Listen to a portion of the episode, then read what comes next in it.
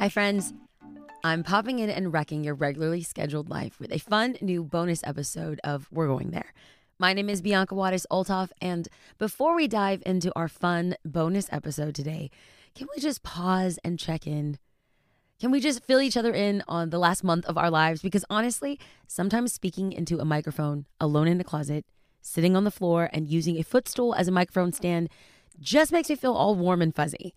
It's like this secret place I get to be by myself with no makeup, no camera, and no sense of time, where I just get to sit and talk to friends who I've never really met, but kind of feel I know. And I don't know where you're at. Maybe you're at the gym, cleaning your house, or stuck in traffic. But wherever you are, you're here with me, and I'm excited to chat. First things first. Season three of the podcast is starting soon, and I cannot wait to tell you who we have on this season. I'm also excited because I'm going to be doing some independent episodes where I just free flow about topics that are pertinent not just to the world, but to me as well. If there are topics, people, or podcast episodes that you must hear, go ahead and tag me in your personal social media post, or you can drop an email to podcast at in the name of love dot org with your fabulous suggestions. Secondly, I know I mention it all the time, but I am high-key obsessed with the Father's House Orange County. That's my home church. It's like this beautiful baby that is needy and precious and hungry and adorable. And, well, due to COVID, we started doing a lot more digital things, including our services and community groups. And lo and behold, we gathered a whole bunch more of people into our crazy family. And now we're hitting the road for a little reunion tour. I mean, that's what I'm calling it.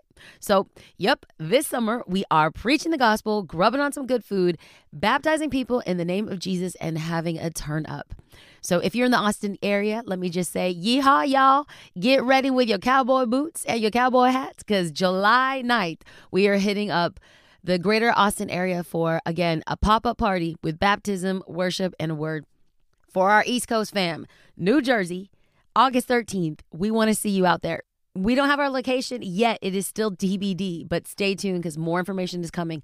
The date is locked in, August thirteenth. Even if we're in someone's backyard with a pool, we're going to be baptizing people to the glory of God. And we want to invite you. These are what we're calling our Freedom Nights, and they're absolutely free, and we just want to have a time to connect with our family across the good old U S of A.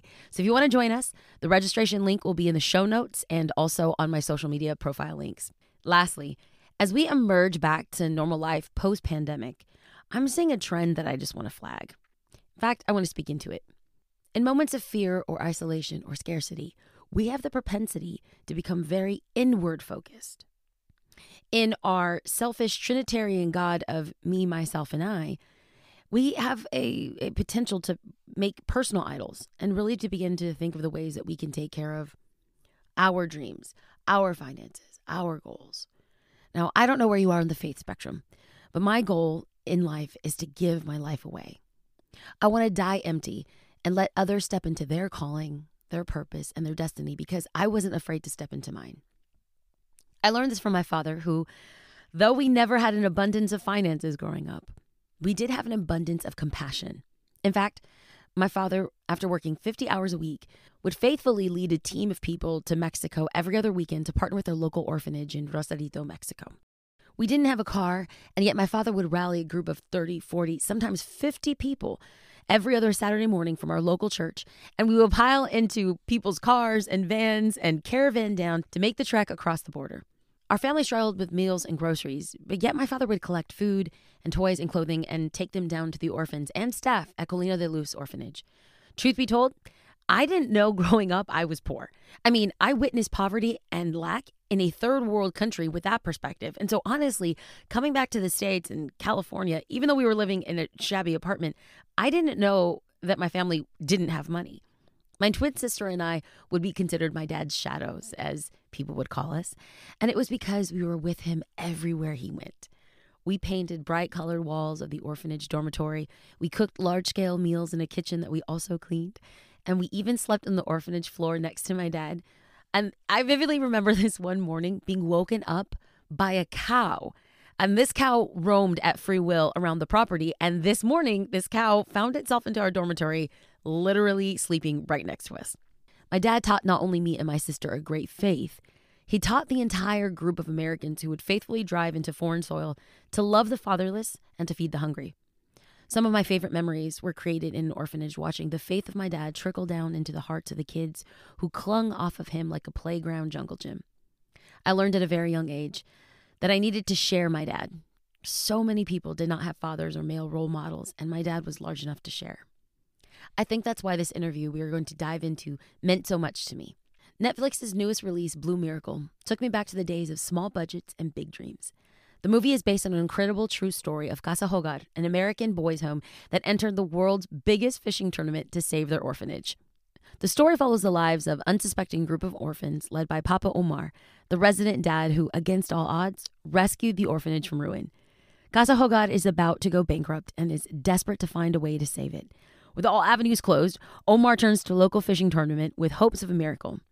Now, I don't want to ruin this story, but the beauty about this is that there is one small problem. Neither he nor the boys have ever fished. They team up with a reluctant captain, Wade Malloy, who is played by Dennis Quaid, hello, a previous tournament champion, hoping that he could steer them to victory. Now, unbeknownst to them, Captain Malloy is fighting his own challenges. Once out on the open ocean, unexpected friendships are created, strengths are tested, and with the power of faith, we see miracles do come true.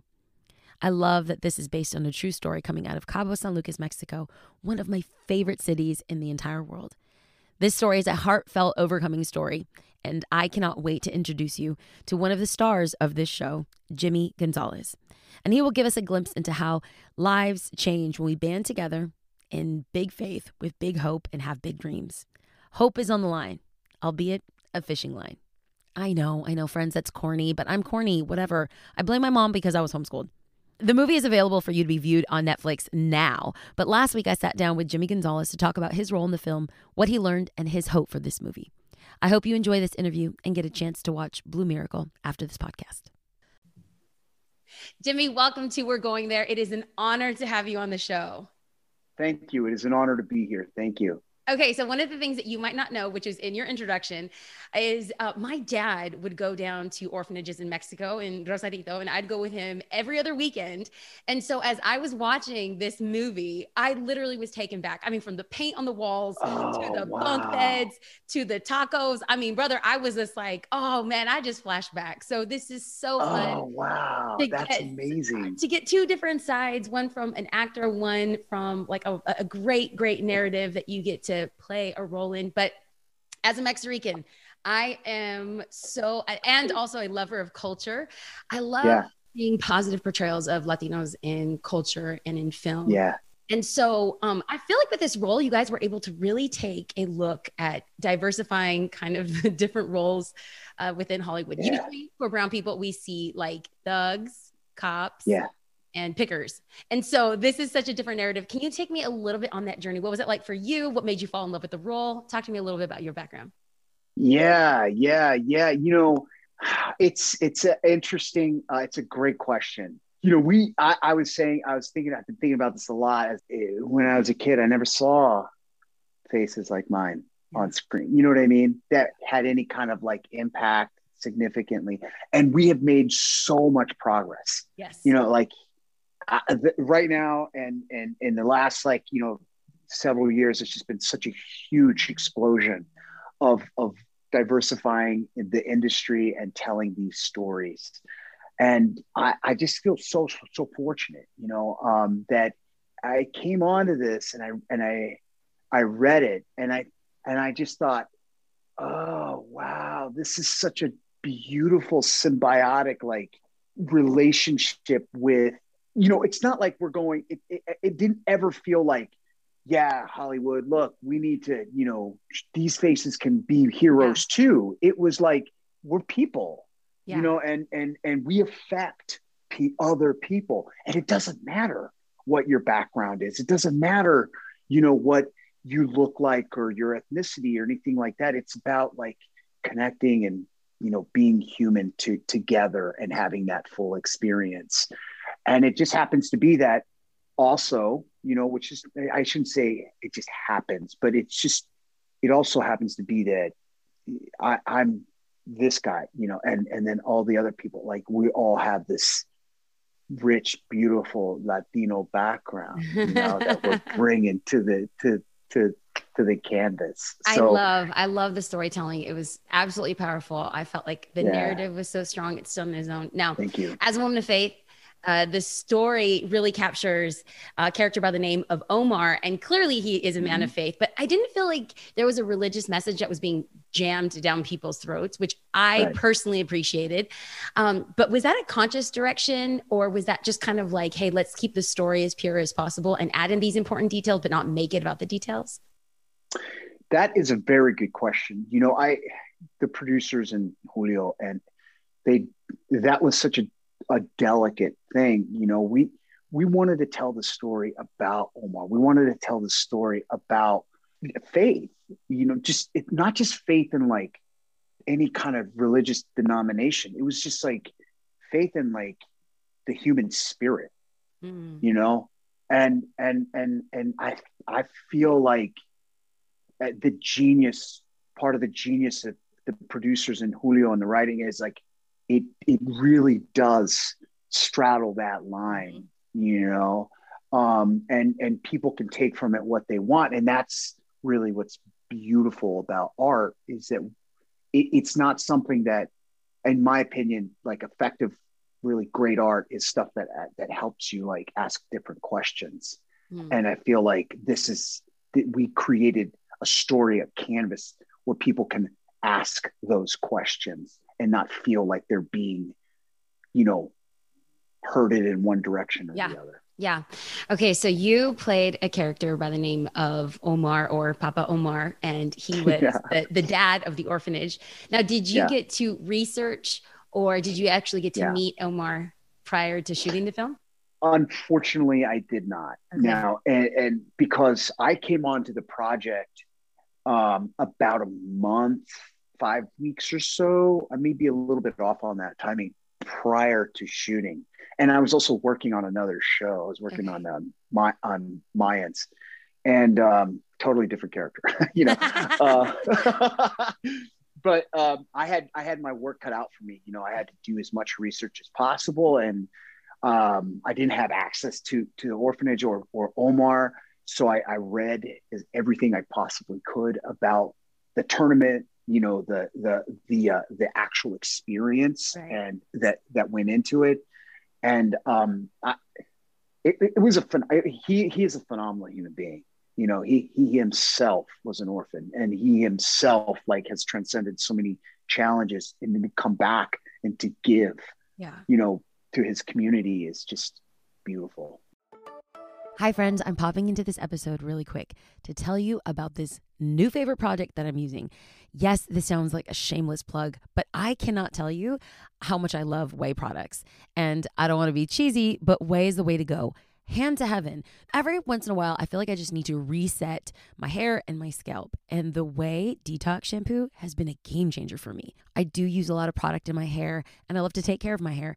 I know you probably think that all those highlights are natural, but they're really not. And I want to take care of them. I found this product that I think you would like as well. It's Whey Detox Shampoo. Now, the thing that I love about this is that you use it about once a week, and it helps remove and neutralize any of the buildup, oil, dirt, or hard water products that we use every single day when we wash our hair. It's a combination of apple cider vinegar and keratin that exfoliates and balances our scalp. Plus, it removes any fizziness and adds a shine. The best part about this is that the smell is delicious. It's like rose, bergamot, lychee, cedarwood, and a white musk. Whey products were created by celebrity hairstylist Jen Atkins, and no, I am not suckered because the Kardashians use it. I actually love it. It is cruelty-free, sulfate-free, and paraben-free. And if you go to the whey dot com, that's T H E O U A I dot com, and use the promo code going there, you get an additional fifteen percent off your entire purchase. That is the whey dot com, T H E O U A I dot com, and use the code going there. You know, one of my favorite things about the movie is the it's almost like a Shakespearean character development, as in like mm. Papa Omar is so kind and so sweet. And yes, has a peppered past, but he just makes Captain Wade, played by Dennis Quaid, makes him look like that much more of a jacked up brother, you know? And so can you describe the relationship between Papa Omar and Captain Wade? Yeah, you know, it's, it's a great, that's another good question, because you know, just from like a personal standpoint, uh, you know, I grew up watching Dennis Quaid, you know, and, and like literally like he's this icon and he's just, he's an incredible presence and force and extremely, extremely talented. Now fast, or excuse me, rewind like twenty some odd years. And I was in Texas and I was a, just getting started, like committing to this life as an artist and an actor and taking classes and doing community theater and all these things. And I got involved uh, uh, as a, as a, on the production side, as a P A in the locations department for the Alamo. Okay. And Dennis, Dennis Quaid was in that. He was one of the stars and I got a chance to watch him then. So here we are twenty years later. Wow. And I'm starring opposite him. It was just mind blowing. What a full circle moment. Yeah, it was mind blowing. And so when I wa- I started to do the work where I started working with him, I was really nervous and he was so gracious, you know, just, he's like, it's all good. Just, you know, you're great. Like, I understand what you're going through. You know, he had, he was relating to me on a very personal level that he had experienced when he did his movie, The Rookie. And so it was a weird blend between two actors and then two characters. And as you, as you know, um, both of these characters' lives end up like in this symbiotic way, you know, being a mirror to one another. Mm. And they both are able to change. Yeah. You know, it was, it was, it was amazing. I loved it. I loved it. Okay. So I have a two part question. This movie was based yeah. on a real life story. So um, yeah. number one, do you know, or can you like vaguely guess the percentage of like real life, true to form storytelling was in the movie? Gosh, it's like, I'm like way above ninety percent. Like, you know Stop what I mean? Like it. it's, oh it's my gosh. really, really, it's really, really close. Oh, I love that. You know? I love that. It's really, really, really close. I'm the person that if there's like a biopic or if there is like storytelling or there's a, a, a series on Netflix, like I'm watching the series and Googling information to see like how true to form is this storytelling. So that just yeah. made me so excited. well, well, it, it, to add to that, like the thing about it is like, it, and what I have learned is it, these stories, like, you know, they're so It's it's an artistic aspect of, of of the storytelling to be able to translate it to film. Totally, yes. Right? And so there's going to be some discrepancies. Yeah. There's always going to be to make to tell a good story and to tell it short. You're going to have to take out and add yes, yes. That's why I was wondering. Make it, yeah, to make it cinematically, yes. you know, effective. Yeah. So there's, there's you know, and I, I'm just, I, I do believe it's, really really really I'm sold. I believe you. I, yeah. Hook, line and sinker. I mean, no pun yeah. intended, but um, so second part of the question is uh, since it is based and largely based on a very true story, uh how inspired were you in the story of Casa Hogar and like just what they had to go through yeah um and yeah. what that means for you today? You know, uh, it, it, the journey is has very similar parallels to my own life. Mm-hmm. um Uh, I, I also uh, grew up in foster care from like eleven to eighteen, you know, so I, I knew what it's like to to face the perils of the biggest, I, I, I would say the biggest fear in any human's life is, as, is just to have your caretakers at such a delicate and impressionable time in your life as a person, have them not in your life, mm-hmm. you know, it's terrifying. And so there's a lot of fear that's going on with these kids and a lot of uncertainty um, with the kids, the, the orphanage and, you know, the marriage, you know, with uh, revolved around the kids, the, the, the, uh, the actual house, Papa Omar, his, his own, um, you know, facing his own fears was a big, big, big part of that, uh, of his story. And I just, I completely related to it.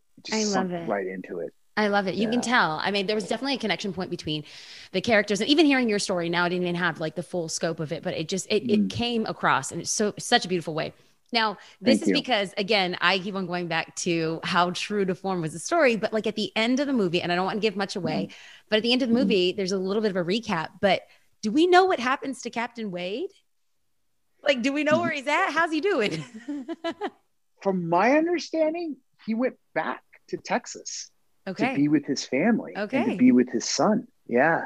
I love yeah. it. I love it. Yeah. So uh, for those that are going to be watching this on Netflix, what is a takeaway that you would want them to walk away with um, from after watching Blue Miracle? Yeah. That it's okay to be afraid. Mm. It's okay to be afraid, you know, and that you could be facing some of the most uncertain, the biggest uncertainties of your life. And it's okay to be afraid. You know, it's okay to be vulnerable. It doesn't matter if you're a man, a woman, it doesn't, you know, it doesn't matter if you're a child, you know, it's okay. And, and I think even specifically for dads, you know, like it, it, it, the biggest, one of the biggest, biggest themes that, that, that Julio and I talked about a lot. Julio's a father. I'm not, he's got three kids, but we talked about this. What does it mean to be a dad? What does it mean to be a father? You know, especially a Latino father, you know?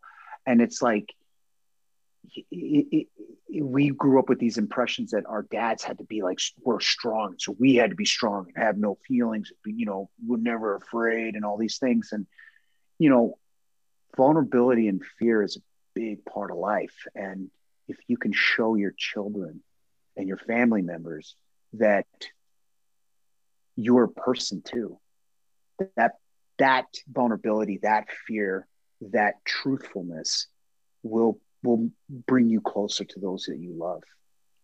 I absolutely love that. I just want to say thank you for pouring your heart yeah. and soul, blood, sweat, and tears into this film. I'm so excited to share it with the world. Thank you for your time. I appreciate you very much. And I can't wait for other people to watch this movie and fall in love with it as much as I did. So thank you. Thank you. Thank appreciate you, Jimmy. Thank you. Yeah. Take care. Awesome. In twenty twenty-one, it's definitely okay to talk about our mental health and happiness. Humans aren't meant to keep everything inside. It makes us sick. And therapy helps. But what is therapy exactly? It's whatever you want it to be. Maybe you're not feeling motivated right now and would like some tools to help. Or maybe you're feeling insecure in relationships or work, not dealing well with stress. Whatever you need, don't be ashamed of normal human struggles to start feeling better because you deserve to be happy. And now you don't have to worry about finding an in-person therapist near you. BetterHelp is customized online therapy that offers video, phone, and even live chat sessions with your therapist, so you don't have to see anyone on camera if you don't want to. It's much more affordable than in-person therapy, and you could start communicating with your therapist in under forty-eight hours. Join millions of people who are seeing what therapy really is about. See if it's for you, because you're your greatest asset. This podcast is sponsored by BetterHelp, and We're Going There listeners get ten percent off their first month at betterhelp.com slash WGT. That's better, H E L P dot com slash W G T. Friends, I'm so grateful that you listen to the podcast. I can't wait for season three. As always, it means so much when this podcast is shared. If you subscribe to the podcast, leave positive reviews, or even share on social media. I can't wait to build traction for season three. And next week, I have another bonus episode that I can't wait to share with you. I'm going to take a moment and give a shout out to producer Madi for all the work that she does behind the scenes. Graphic design artist Meg for creating graphics that we get to share on social media and for you to share as well. Vanessa for helping me book amazing people to be on the podcast. And Mariah and Chelsea, who help craft words to send the email out and share this podcast with those who I love. Thanks for joining us on this fun journey. Can't wait to chat next week.